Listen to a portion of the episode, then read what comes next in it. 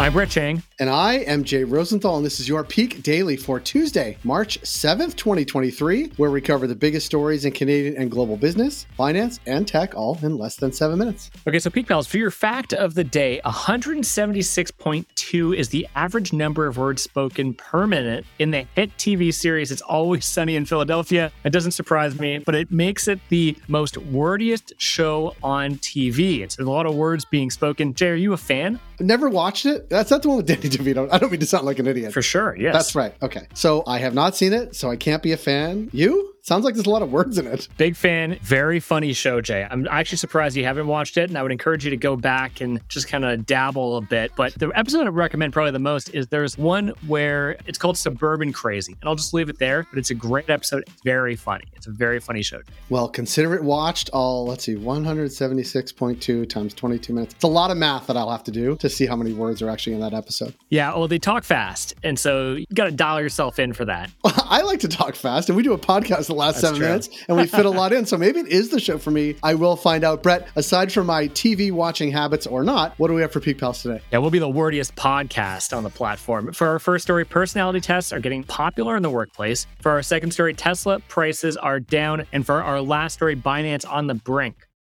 For our first story, waiting on a promotion, well, there are two big names you'll likely have to impress first Myers and Briggs. Brett, I haven't done one of these things, I think, since college. How are personality tests playing into hiring? So, personality testing has grown into a massive $2 billion industry per the New York Times, with roughly 100 million workers worldwide taking psychometric tests every year. As employers try to drill into what makes their staff tick, personality tests can help inform decisions about things like hiring, team building, and career development. Both Scotiabank and Canadian Tire have praised their recent advances in personality testing, while in Sweden, H&M made headlines after saying, believe it or not, would use personality and intelligence tests to help choose which 1,500 employees it would lay off.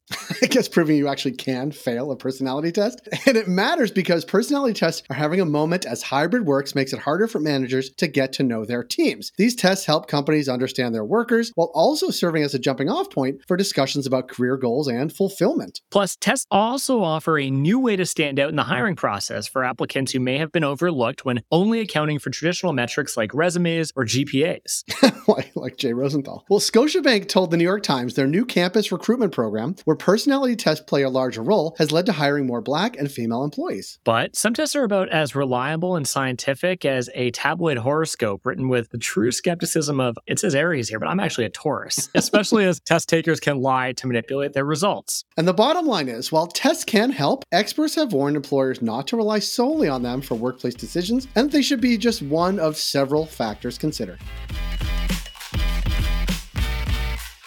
For our second story, everything must go. Prices on some Teslas are down 20% since January. So it sounds like a great time to buy. I know you've been looking out for a new Tesla. You know, I haven't been looking out for a new Tesla, just trying to get Twitter to load right today. But the car maker cut prices for its high end cars in its fifth price adjustment of the year in an effort to drive demand. Last week, Elon Musk told investors, quote unquote, we found that even small changes in the price have a big effect on demand. Very big. Since Tesla sells its own cars directly to consumers rather than through third party dealerships, it can use a quote unquote dynamic pricing model to change price tags on a whim. The price cuts could be offset down the road if Tesla succeeds in its plan to cut production costs in half with a new plant in Mexico. Now, per the New York Times, increased competition, government incentives, and falling prices for lithium and other battery materials are making electric vehicles noticeably more affordable. Tesla's maneuvers are also pushing other car makers to budge on price as well. Ford cut its prices on its EVs in response to changes in the marketplace, referring not only to Tesla, but federal tax credits that apply to EVs within a certain price range. But don't hold your breath for a wider EV price war. BMW, Mercedes Benz, Hyundai, Volkswagen, Volvo, and Renault have all said they're not going to be adjusting prices. To zoom out, the price cuts are happening in the face of rising demand. In Canada, electric cars are thought to have jumped from 2.9% of registered vehicles in 2019 to 8% last year. Lower prices could shift the market into a new gear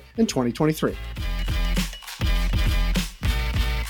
For our third and final story, from trading hiccups to stable coin woes, the world's largest crypto platform has had a rough 2023. And now, after a new report, regulators are circling like sharks before a feeding frenzy. Yeah, so Jay, driving the news, relations between Binance and Binance.us, a supposedly completely independent US subsidiary, are reportedly much closer than they appear. At least that's according to a Wall Street Journal report. Text messages and documents reviewed by the Wall Street Journal and interviews with Binance employees show the two entities shared staff, finances, a name, and a crypto selling entity. Also, Binance developers in China maintained code supporting Binance.us digital wallets, potentially giving Binance access to US customer data. After FTX's collapse last year, Binance is the last giant standing. A former Commodity Futures Trading Commission's chief of staff told the Financial Times, quote unquote, Binance is essential to keeping the markets alive. The industry is praying for the survival of its most centralizing force. If Binance and Binance.us are as tight as it appears, US regulators could claim the right to police the entire business. That would make a full scale regulatory lawsuit possible, which one Binance exec likened to quote unquote nuclear fallout for the company. You don't want to be described that way. Ah, great. To zoom out, these revelations could not come at a worse time for Binance. A bipartisan group of US senators recently dubbed the platform, quote unquote, a hotbed of illegal financial activity and called on the company to answer questions about its US based users. Peak Pals, thanks for making us the most listened to business news podcast in Canada. If you got a second, why not follow this podcast on your app of choice and leave us a review? And if you want more Peak, make sure to subscribe to our daily newsletter at readthepeak.com. Thank you, Brett. Have a good Tuesday, Peak Pals.